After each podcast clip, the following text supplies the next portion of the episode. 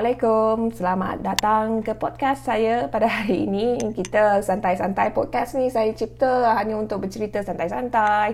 Siapa nak tahu soalan, saya boleh jawab. Siapa uh, nak uh, saya ceritakan apa-apa, saya boleh ceritakan. Jadi hari ini saya uh, akan mengupas salah satu topik yang selalu orang tanya dengan saya. Apakah cabaran-cabaran doktor kalau doktor pindah dekat Amerika ni? Apa cabaran doktor? Uh, jadi saya akan senaraikan beberapa cabaran yang telah saya saya hadapi terutama ketika saya berpindah daripada Malaysia ke Amerika Syarikat pada musim COVID. Ha, masa musim COVID.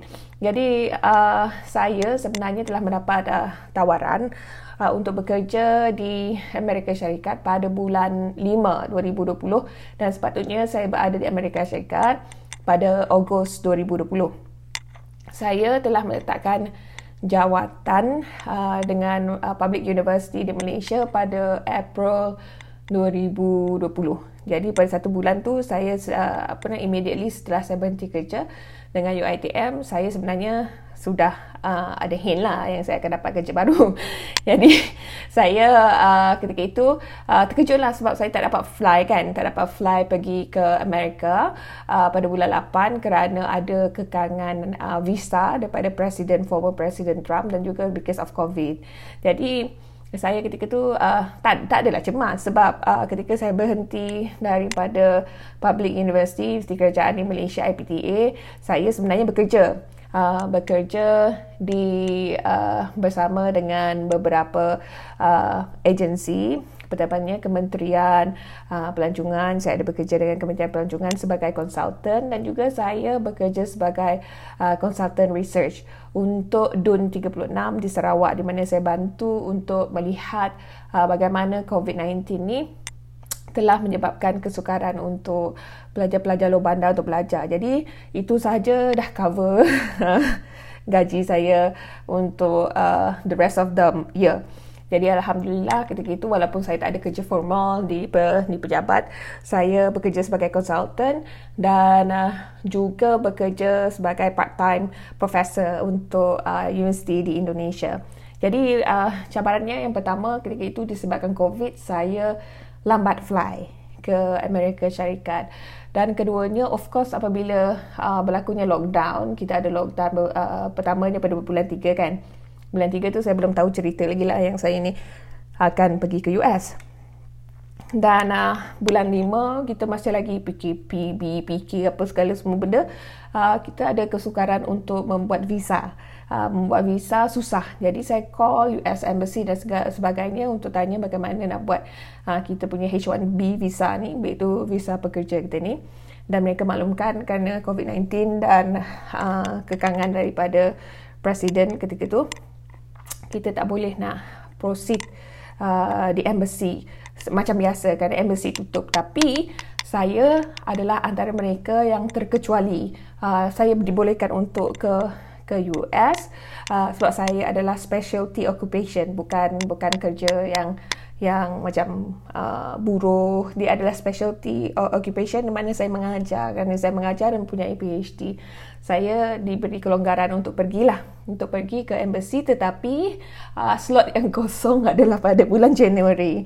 Jadi saya terpaksa tunggu punya tunggu tunggu tunggu bulan bulan satu baru saya siapkan uh, visa bersama suami saya. Dan kemudiannya pada hujung bulan satu baru uh, boleh fly. Jadi sepanjang tu saya bekerja daripada Malaysia dan juga sepanjang daripada bulan 5 hingga bulan satu tu saya bekerja daripada Malaysia. Saya menjadi konsultan, saya juga menjadi uh, part time apa namanya part time lecturer dan uh, saya pun uh, bekerja dari jauh siapkan silibus semua apa benda meeting semua dengan universiti di US ni daripada Malaysia dan uh, cabaran yang seterusnya of course kita nak cerita pasal saya ni duduk di Shah Alam bersama suami. Bukanlah rumah yang uh, bukan kampung kita sendiri kampung kita di Sarawak.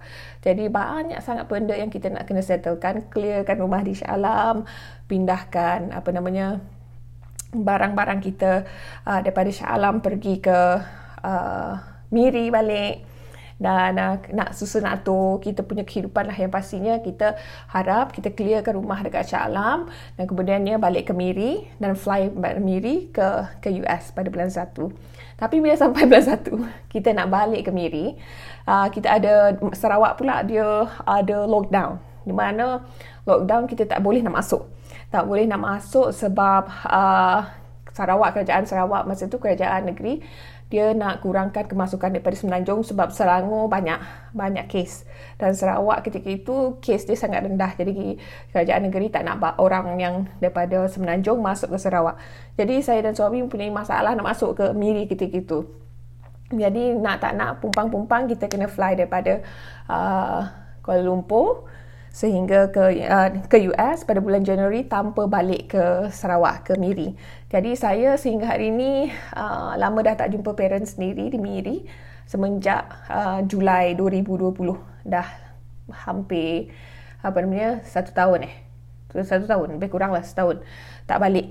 Jadi harapnya next year kita akan balik. Dan cabaran yang lainnya of course kita ada uh, banyaklah mulut-mulut jahat yang kata apa namanya alah dia kerja main-main lah bagi US nanti kerja main-main. Nanti tak dapat nak tanggung kehidupan. Kita ada lah orang yang uh, kata yang doubt kita macam tu kan. Tapi uh, itu adalah perkara biasa sebab mereka tak kenal kita dan mereka hanya tahu nak komen saja.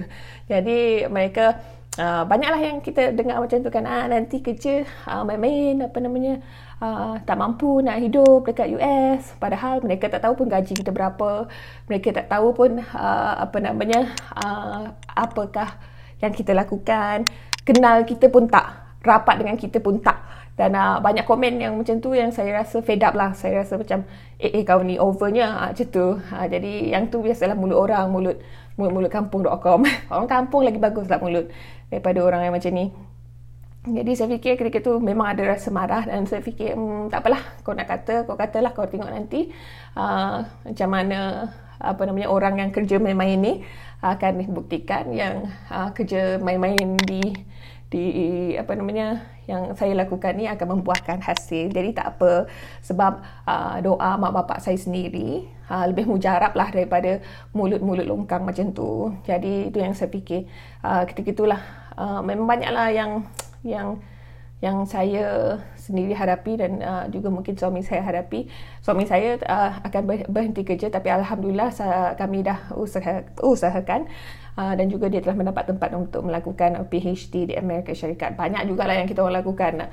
Sebelum kita orang fly, kita settle dia punya uh, GRE, kita settle dia punya apa namanya all the test yang dia perlu lakukan untuk dapatkan tempat di Amerika Syarikat. Jadi uh, dia uh, yang telah berkhidmat dengan Halliburton selama berapa hampir 10 tahun uh, dia akhirnya akan melepaskan jawatannya untuk melangkah lebih ke harapan uh, untuk sambung belajar mengambil PhD dengan harapannya kalau mendapat PhD nanti akan mendapat kerja yang lebih baik. Jadi itulah harapan saya dan dia sebagai keluarga ya. Saya dan dia dah uh, keluarga dan kami tak perlu dengar daripada apa namanya komen-komen orang luar yang tak ada kaitan langsung dengan kehidupan kita orang. Jadi saya dan uh, suami ketika itu macam fikir okay whatever people say pergi mampus lah macam tu. Jadi uh, for untuk pindah ke luar negara ni saya rasa nasihatnya adalah lebih kepada you kena uh, yakin lah, gamble lah. Macam orang ni boleh kata apa je nak stopkan you from going forward with your life. Jadi kita pun merasai itu, merasa merasakan perkara-perkara itu. Memang akan ada apa orang yang akan kata, alah nanti kerja main-main tak lagi balik lah Malaysia. Alah kau ni.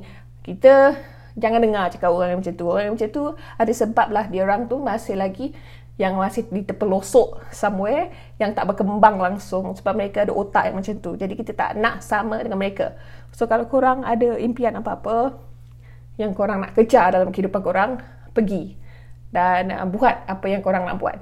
Ha. Yang penting kita apa namanya tahu apa yang kita lakukan tu adalah untuk kebaikan kita sendiri dan kita tak menyusahkan orang lain dan jangan benarkan orang yang tak ada kaitan dengan hidup uh, awak your your life yang tak pernah bayar duit sekolah kau yang tak pernah uh, apa namanya bagi bayar bil rumah kau yang tak ada kaitan langsung dengan kehidupan kau untuk mempengaruhi keputusan kehidupan anda. Dan keputusan kehidupan anda haruslah dibuat oleh diri anda sendiri kerana in the end kita hidup pun dengan kita sendiri. And kita tak nak suatu hari nanti kita akan salahkan diri sendiri sebab mendengar uh, cakap orang yang tak ada kaitan langsung dengan kehidupan kita.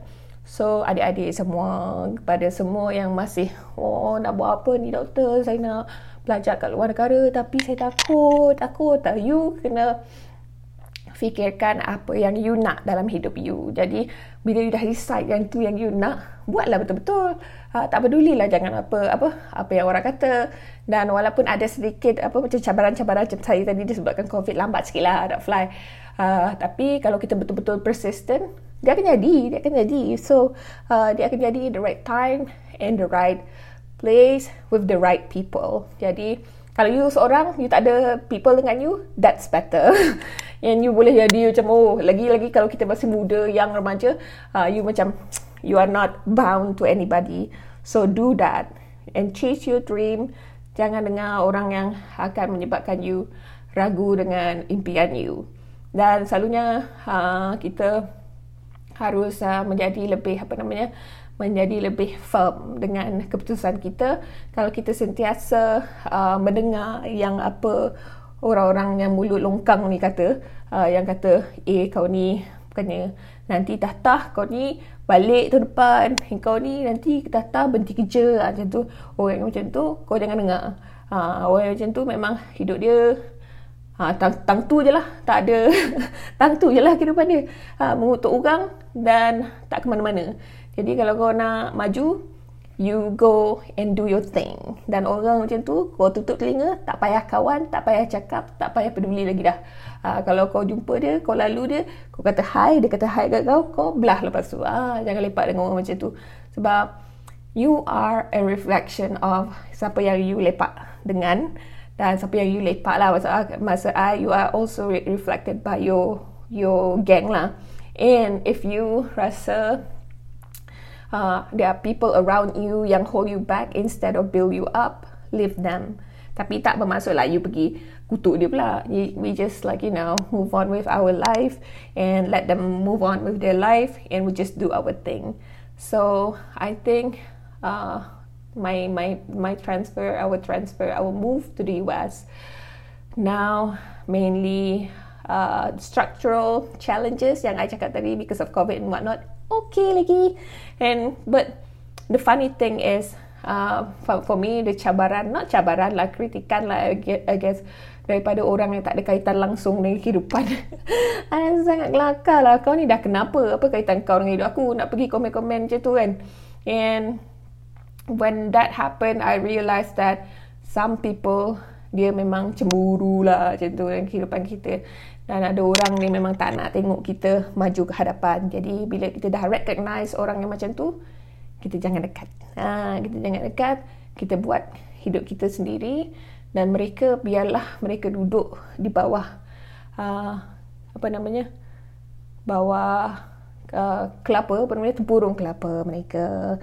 Jadi itu sajalah ceritanya hari ini di dalam podcast yang tak apa-apa ni untuk anda semua dengarkan uh, dan kalau ada yang ingin tahu bagaimana nak menyiapkan diri untuk pindah ke luar negara uh, dan apakah uh, exam-exam yang perlu dilakukan apakah uh, tata caranya lah lebih kurang uh, untuk pindah ke luar negara especially America you can uh, reach out to me via Instagram, Twitter, Facebook, TikTok. My Twitter, Facebook, TikTok, apa lagi? Instagram all Nurianti N U U R R I A N T I. Dengan itu sekian saja. Good night.